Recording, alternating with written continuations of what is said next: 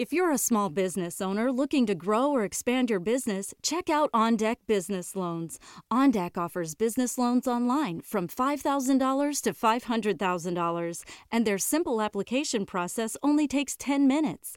Unlike banks, they'll give you a decision quickly, and funding is as fast as one day. Get a free consultation with an OnDeck loan advisor. Visit ondeck.com/podcast. This is the Customer Equity Accelerator. If you are a marketing executive who wants to deliver bottom line impact by identifying and connecting with revenue generating customers, then this is the show for you. I'm your host, Allison Hartsoe, CEO of Ambition Data. Each week, I bring you the leaders behind the customer centric revolution who share their expert advice. Are you ready to accelerate? Then let's go. Welcome, everyone. Today's show is about how to set up a testing program. And to help me discuss this topic is Lauren Hadley. Lauren is the VP of Optimization at Ambition Data. Lauren, welcome to the show. Hey, Allison. Thanks for having me on today. Lauren, would you tell us a little bit about your background? And obviously, we work together, and I think we've worked together for a very long time, but maybe give the folks a little bit about your skill set and background. I started out my digital career in user experience, front end design, and I was quickly drawn to analytics because I was fascinated by understanding how people were actually interacting with the things that my team and I were putting together. I've gravitated to the point where that's my sole focus now. And really, uh, a lot of my work has been around optimization from that point forwards. So we've done everything from deep dives to try to understand why and how things are working, setting up testing programs to build a culture of iterative test and learning, creating reports that actually provide clear data to people to make their decisions during the course of their business operation. So, with that, we've had the opportunity to work with a variety of companies from small scale startups to Fortune 100 companies. And it's been a really interesting ride. Nice. It's surprising to me when people say, oh, analytics, isn't it just like you just kind of munge the data together and it's there? And I think the similar assumption happens with testing strategies, where if I just kind of turn on the tool, I'll just have a test and I can just kind of press a trigger and it's A B test and I get an answer. So is there really a philosophy to a testing program? Why should I care about having a particular testing program?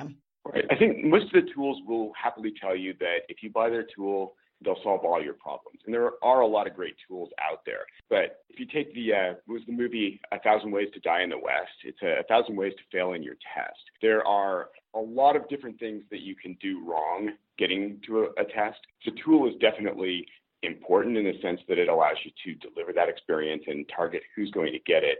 But there are opportunities from technical perspective, from creative and design perspective, from test planning perspective, just is it a good test that can all steer you off track. So it's really critical that you think through and have a process in place to have consistent and solid testing. Testing is very powerful, but it's also expensive in terms of at least resources and opportunity costs. So it's not something you want to do lightly. You want to make sure that you're picking out the right things, that you're focusing in the right areas, and that you're putting your energy into solving the problems that are really going to move the needle for your business. So I have heard that some people do a test and it's the red button or the blue button, and that's more or less how they frame their test. Are you saying that by putting together a more robust process, you start to get away from maybe those really simple tests that might not move the needle at all? I think you focus on the places that are going to really improve the customer experience. It should be based on ideas that are coming from your team and from the data around the friction points that are causing problems for people. And it should be focused in areas of the overall process where you're going to be really able to impact the overall performance of your program. If you take a, t- a page that might be someone's prize pet and they really want to do some testing on it, but you discover that a very small portion of the traffic reaches there, it really isn't part of your conversion path. You can do the test, but you're likely to, even if it's a fantastic win, not make any serious difference for the company. And yet you've just invested the same amount of resources that you might if you were testing something, say, in your cart or checkout process that might add a million dollars plus to your bottom line. So you need to really think about where you're going to test and how you're going to test. So, along those lines, what should the process be if I'm going to think through it and try to develop a more robust angle to find the right places to test? So I think testing really needs to start out with analytics. As you dive in and you do some analysis of the site, oftentimes there'll be pretty obvious places where people are stumbling, where you're losing customers out of the funnel. And those are the places that you want to then try to solve for. Now the analytics is going to give you oftentimes the quantitative aspects of it. So you might need to do some work with your UX professionals. You might need to gather some voice of customer to understand what factors are actually impacting that, and then design an experience that would improve that piece. Figure out what's that one thing that I think is going to be the most critical factor here that's going to make this experience better. And then you set up your test around that. And I imagine at some point you're probably thinking through do I even have enough volume to test? Does that start at the beginning with the analytics or does that come along later? So typically, I would propose a program where you would come up with your hypothesis, and that could be generated by your team. It could be generated by other folks within the company. Oftentimes, the best programs have test ideas coming in from a wide variety of areas that are then evaluated, and the best ones are prioritized in. And that may come from your UX team, that might come from your e commerce team, or it might come from somebody completely outside that just happens to have an opinion or a view from using the site themselves. So then, once you've got those hypotheses in place, then you need to do a quick evaluation. Does this test make sense? If it matches strategically with where you want to go, if it's in a place that's going to potentially move the needle for your company, then that passes the strategic test. Second piece, do we have enough traffic? Can we get to statistical significance within a reasonable amount of time? Typically, maxing a test at six weeks is often a really good practice.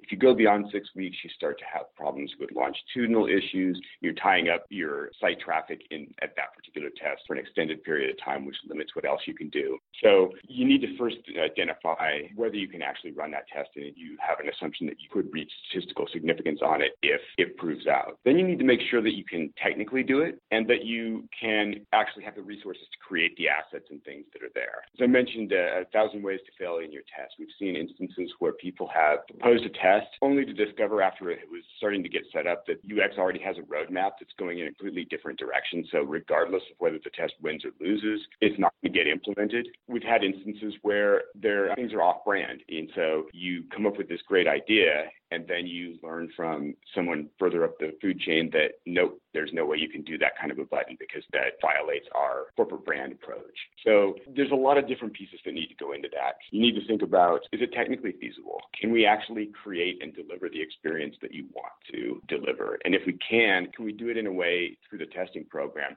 that's not going to have negative impacts? For example, bad flicker or some sort of a strange feel that breaks the rest of the site flow. It always works this way, but then in this one instance, suddenly menus work completely differently. Those are some things that you want to consider from those perspectives. Once you've had that in place and everyone has signed off on it that's going to be putting resources in and working on this as part of the team, then you can really prioritize and decide based on the level of effort and the potential outcome, where do we want to put our place our bets? Where do we want to actually prioritize each of these different test options that are available? Once you've got tests in the queue, the next step is to do you know, the development piece of it. We have the assets that we need for the graphic portion of it. We have it programmed in? Do we know exactly who we're going to be targeting and how we're going to be targeting those people as part of our traffic? Is the analytics in place? Are we tracking the changes so that we can actually read out what's happening there? Then there's a thorough QA process to make sure it all works. And that's the point where you have those final sign offs on yes, this is on brand. Yes,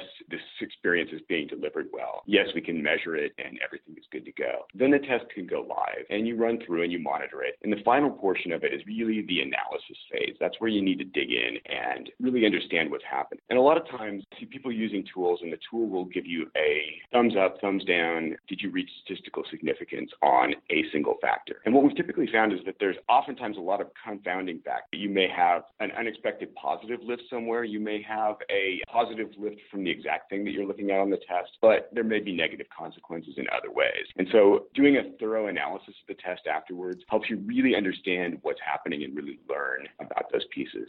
Well, this is a pretty tight process. So, what I heard you say was there's really like seven steps from the hypothesis to the evaluation of whether the test makes sense. And I think that's an incredibly important piece. I can't imagine how many times that you must have run up against people who are like, yeah, let's do this test. And then UX is doing something completely different that makes the test just negligible. And then the third one is based on the level of effort. What's the priority? The fourth one is the development piece. Fifth is QA. Sixth is the test goes live and you monitor it. And then seven is the analysis. And I imagine, so two things, when you monitor it, you're probably also monitoring customer service a little bit to see if people are getting weird experiences. Is that right? Yeah, we're definitely taking a look at it. And if we see early indications that a particular test version is performing poorly, we would want to dig into that more deeply and decide, hey, do we want to carry this particular piece on or do we have enough information to say that that's not a good experience and then drop that portion of it? So definitely pieces that go into that. Jumping back half a step, I would add an eighth piece to your summary of the process, and that is how do you institutionalize the knowledge? How do you pull in those learnings, those wins? It's one thing to say, we've won the test, let's make this change. But it's another to make sure that down the road, people know what's been tested, how it worked, what the hypothesis is about what actually drove those changes, so that future decisions and knowledge of how your customers are interacting with your site becomes a broader asset to your company, that people understand what's working and what's not. I think that's incredibly important, especially as you start to run more tests. And I'm going to hypothesize that since you said six weeks, if I take 52 and divide it by six, I can basically run eight and a half tests linearly. But it's not that you, maybe you start running that way, but eventually you're running multiple tests on top of each other. How do you deal with that? Sure. What you're going to want to look at is if you're at high volume, you're going to probably need someone who is in a program or project management mode to keep all the balls in the air at the same time and make sure that you're not losing things that, you know, everything's ready except dev can't get to it for another six weeks. Keeping all those pieces going. You're going to need to do some analysis around what your traffic flow looks like and how you can split that out. So, for example, you could take, there's a variety of ways to split the traffic, but you could be doing testing in your product pages and you could be doing testing in the card at the same time. You could be splitting out your traffic so that 10% of your population is getting in test A, 10% is getting in test B, assuming that you've got enough traffic flowing through each of those experiences to be able to reach that statistical significance. Can you tell us a little bit about maybe an actual test that went through and uh, how the process flowed in this particular framework? Sure. I guess I'll, I'll, start off with a couple that were sort of unexpected. One that highlights the longitudinal issue. There was a test that was put together to improve the product merchandising and hopefully the overall sales for a particular line of sporting goods. The test was set up and it was off and running and doing a really great job of ticking up. And then all of a sudden it stopped working. The test continued to work, but the winds, the drive towards a statistically significant improvement stopped and it started to drop back off. And in the end, we did not reach statistical significance on that. So when we got to digging in and analyzing it, what we discovered is the business is very seasonal. And there was a definite peak in traffic as parents and athletes were going out and replacing their gear, getting ready for the new season. But then it hits a point where everybody's bought what they need for the season and the sales drop off to a background level again. And it just happened with this particular test that when it was set up, it started out during the course of that peak, which was great. That's probably the best time to test that particular piece when you really have a lot of traffic volume and people are interested in the product. But because it did not reach significance before it dropped over the peak, then suddenly the buying behavior completely changed and the performance of the test completely changed. So we were left with a this is probably a good idea, but if we want to test it, we need to plan the testing time frame to take into account that seasonality and make sure that we start it earlier so that we can actually take advantage of that statistically significant, you know, the statistical significance we can get from that portion of time where people are, are really active with that particular product. Yeah, it's like tax season, right? There's a peak at a certain point of the year. And then after that peak, if you're starting your test after April 15th, you won't get the same kind of information that you would at May 15th. Exactly. Another piece that you could look at is what's actually causing it. And I see, you know, again, back to the if you do a test and you just simply take your hypothesis and whether the answer was yes or no, you may not get the full picture. So in this instance, there was an executive who felt that they could really improve sales by driving people through to get more brand story. Before you start shopping, we really want to tell you why we're great and why you should love us and why you should be excited about our products. And there was a lot of people who were interested in that stuff. What the test ended up being, they took and rerouted people from shopping through a page with a whole bunch of information that touted the latest and greatest product features. And the idea was that you were going to expose people to the brand messaging and really improve that, which would then ultimately improve shopping. People that were actually on the e-commerce side that were less focused on the brand were tearing their hair out, but this happened to be sort of a hippo situation. And so they ended up running the test. And lo and behold, it showed up as a win. It actually did improve sales. And that caused a lot of head scratching. So when we started to take this apart from an analytical perspective, what we found is that driving people through to the site didn't necessarily lead to anybody reading that content. We found that very few people actually scrolled down, nobody engaged with it. There was no material change in how much of that content was actually consumed. But what people did do is immediately when they hit the page, flock to the navigation. And it just so happened that the navigation on that page was a stripped down and simplified version that let you go basically from the top of the pyramid. If you started out on the main portion of the site, you had to choose a category first. For example, basketball shoes, or do I want running shoes, or do I want training shoes? And that gets to be very confusing. Even within the company, not everyone was able to tell you whether a particular shoe was a training shoe or a running shoe. It just happened to be the reflection of how that particular organization was put together. By allowing people to start at the very top, you could say things like, hey, I'm really interested in a black sneaker for all around wear. And then you could find your way down from that point and quickly get to the options that you were looking for, as opposed to starting out where you're diving into a deeper category and I can see part of the black sneaker set set, and then I go to a different category and I see another part of the black sneaker set, and I go to a third category and see a third. So the real takeaway here was that simplifying the navigation could be a real win and actually create a significant increase in overall conversions. And it had nothing to do with the brand message. It had nothing to do with the brand message. It was purely a side effect. So the decision was that the, the brand messaging piece was actually a fail. They didn't act, get people to engage more with that, and they were disrupting the flow in some ways. There was actually a negative impact on some clothing sales because the uh, process there, it was just a bump in the road that steered people away and possibly distracted them from what they were doing. Um, and it didn't provide additional menu type uh, assets. What the end was that they could go back and simplify their overall main site navigation make the process easier for their people to shop. And that led to millions of dollars worth of benefit for that company. And it was all a side effect. And if you had simply looked at it and said, hey, running people through this side site to get the brand messaging was a win, you would have come away with really the wrong story and missed how you could really improve the overall process. So, does that encourage us to sometimes put a wild test out there, something that's completely different, wacky, something that we don't think is going to win in order to see if there are some learnings that can be pulled from it? I think if you're going to do that, you would really need to think about what those learnings are. There should be a point or purpose for any test, and just doing something wacky and with the off chance that it might create something good, I think is probably not the direction most companies would be comfortable going. But it also means that what you really need to do is understand what caused that change. You're trying to solve for a single variable, but websites are complex, people are complex, and so any change you make may end up having other consequences. And so I think, you know, really my takeaway from this would be make sure you understand that you have a clear picture of what your test actually did beyond just it improved our conversion rate or it got more people to see a product detail page. Mm-hmm. And and I'm also going to assume here that because this was largely around search, even though the measurement was e-commerce, but you could probably apply the same thing to a non-e-commerce site.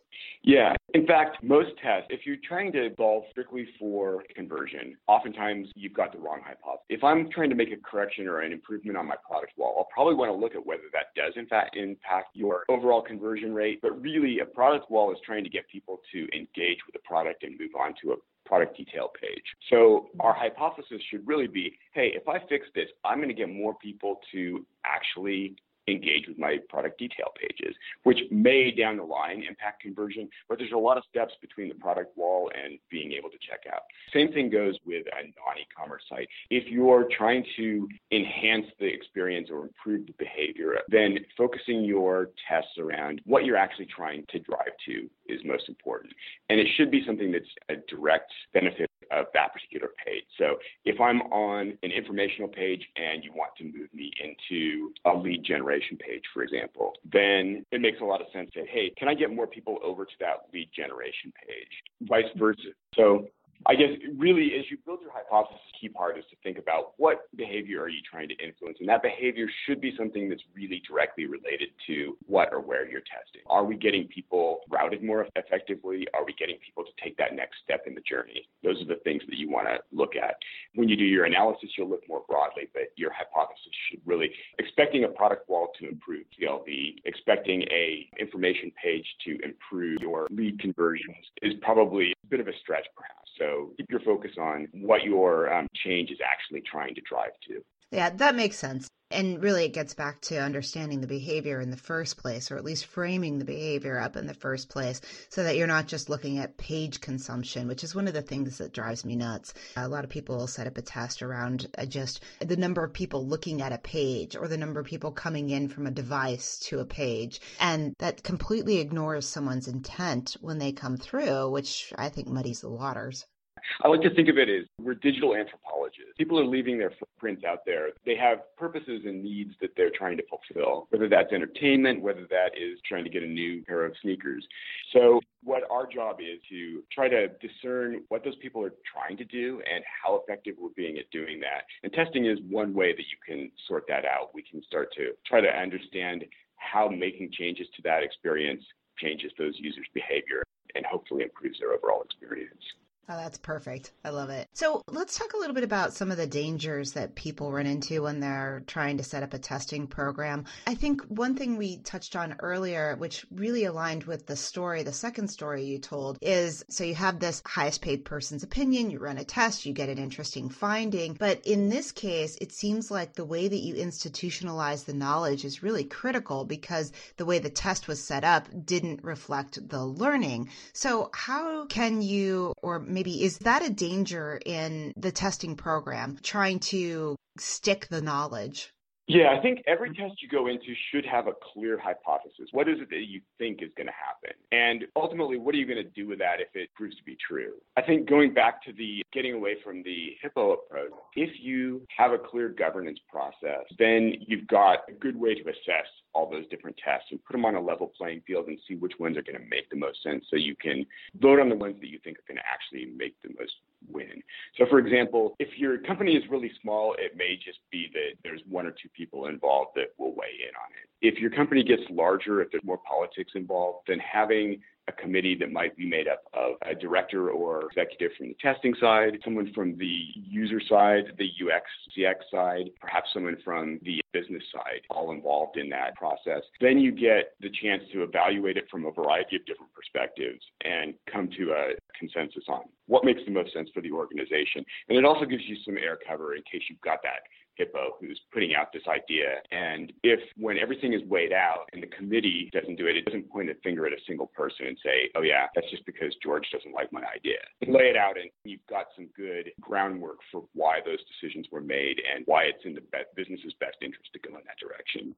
So that's really it from the governance standpoint. The institutionalization, getting the information out to the organization after a test can be challenging. It's usually pretty easy to get it out there immediately, but how do you keep it? You need to have some sort of a process or plan in place for summarizing that information, for storing the result, um, an easy way for people to see what's already been tested. It's surprising the number of times the same test gets brought up. We ran a test, and six months later, somebody proposes virtually the exact same test.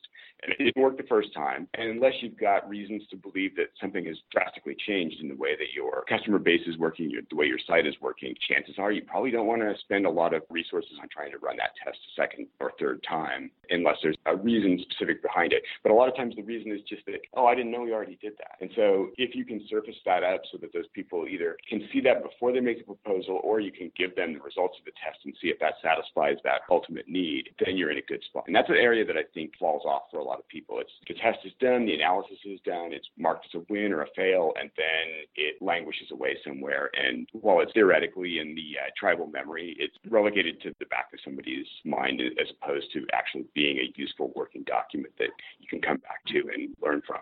So, are you suggesting that when you institutionalize that knowledge, you store it all in one place or you put it in a wiki or what's effective in that respect? Or is it just a spreadsheet? Is that enough? It's going to depend a bit on your organization, on your level of sophistication and size, but something like a wiki or a SharePoint site or even just a Dropbox repository that is structured in a way that you can find the stuff is a good way to make sure that you archive that material and it's available. A lot of the work in trying to keep things top of mind is just socializing the testing program, making sure people are aware of those wins, and then having an easy spot to get to. Again, that might be the wiki, it might be a summary sheet in the Dropbox. that would help you understand what tests have been run on different parts and areas of the site so that you could quickly understand if, if we've already done something like that or if this test should be an iteration on that. Well, we tested this, but my idea is a little different, and here's why. And I think this is going to potentially make that different you can start to learn and iterate based on what you already know, as opposed to just running the test and then forgetting what happened coming back and trying to go there again. Right. I'm going to give a call out to our friends over at Insight Rocket here. So if there's a company that already uses Tableau and they need the ability to tell a story around it, I think that tool is particularly good for leveraging all of the information and putting it into a format that makes it easy to understand and digest. I think it's just a good general practice, whether you're doing testing or whether you're just trying to understand different analyses that you've run. Somewhere that tribal knowledge has to live. Agreed. I've seen Insight Rocket used really effectively. In some cases, the output isn't Tableau. It might be in PowerPoint deck or spreadsheets, just depending on how your organization approaches it. But yeah, I think that's a critical piece in theirs, and Insight Rocket's a great tool for that. Okay, so let's say I'm convinced and I want to do a testing program. What should I think about first, second, third? Should I just go through the checklist or are there some other areas or softer things I need to clear before I can actually get a testing program off the ground? I think the first thing that you probably need to do is really start getting your process into place so that there is a plan and people know what's going to happen. Doing a landscape analysis, going in and really taking a look at your site and the traffic and how various pieces of the site influence your ultimate outcomes, be that lead generation, be that e commerce conversions. Understanding what really plays a part lets you follow the money. It lets you go through and size up opportunities so you can understand hey, if we got a good win off of this, it would be worth X million dollars. It allows you to kind of come back and, well, it's not directly ROI, it allows you to size that up with a perspective on what the total outcome is going to be. So I guess I would say do your analysis up front, build that tool and get and socialize that. Make sure that your process is in place before you really get things kicked off. And then I think you're in a good spot to start working through it. And it's an iterative process, just like the testing and learning itself. How you develop that program, your organization is going to become more adept at it. You're going to get more people who are interested and involved in what's going on. You may find that your initial ideas are all coming out of your development, design, UX teams, and that's fine and that's great in the beginning. But you may find that people from customer service, people who are in the stores, fans who are using the site and giving you feedback, all may come up with some really great ideas to spark good tests. And so being able to evolve that over time and socialize it and get more and more of the organization involved in that test and learn is really critical to being able to adapt and use the full resources of your organization. Yeah, I love what you're saying because I think that's one of the beauties of testing. And it's one of the markers that separates companies that are less mature in customer centricity versus companies that are more mature in customer centricity. The ones that are more mature inevitably have a testing program running because they need to listen to the customers and understand what they're asking for. And oftentimes that becomes the hypotheses for different tests because when we look at data, we can't get inside someone's head. We get close but we're not actually in there. And the tests help us understand. And so that cultural component, I think, is a really interesting pivot that happens from a company that might be a little bit static, a little bit slow in using data to one that gets more excited about using data through the testing paradigm to one that's really hammering the test. It's almost like a canary in the coal mine. You know, if I was looking for a job in analytics, the first thing I would look at is how good is the testing program to understand how much are they going to push my skills.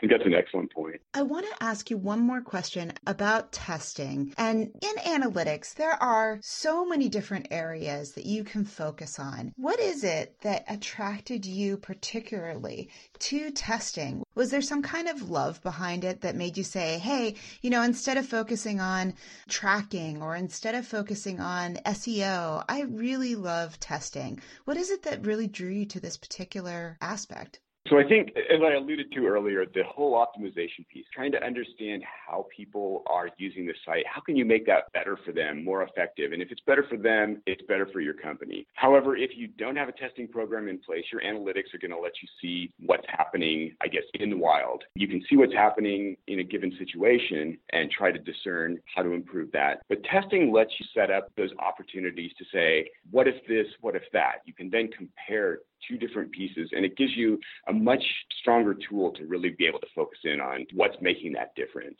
And so I see that as being a really powerful addition to any optimization person's tool set. Yeah, it is a good piece. All right, Lauren, if people want to reach out to you, how can they get in touch? Sure, you can find me at lauren at ambitiondata.com or on LinkedIn at Lauren Hadley. And I think we're going to go ahead and put together a spreadsheet that will run you through what our process checklist looks like as well. Excellent. So we'll link to that in the show notes so that people can download it and follow the process and get a little starter. As always, links to everything we discussed are at ambitiondata.com slash podcast. Lauren, thanks for joining us today. It's always a pleasure to hear your comments about testing and the things that people should be looking out for. Thanks, Allison. It's been a pleasure. Remember, when you use data effectively, you can build customer equity. It is not magic, it's just a very specific journey involving testing that you can follow to get results. Thank you for joining today's show. This is your host, Allison Hartsoe, and I have two gifts for you. First, I've written a guide for the customer centric CMO, which contains some of the best ideas from this podcast, and you can receive it right now. Simply text Ambition Data, one word, to 31996. And after you get that white paper, you'll have the option for the second gift, which is to receive the signal. Once a month, I put together a list of three to five things I've seen that represent customer equity signal, not noise. And believe me, there's a lot of noise out there. Things I include could be smart tools I've run across, articles I've shared, cool statistics, or people and companies I think are making amazing progress as they build customer equity. I hope you enjoy the CMO guide and the signal. See you next week on the Customer Equity Accelerator.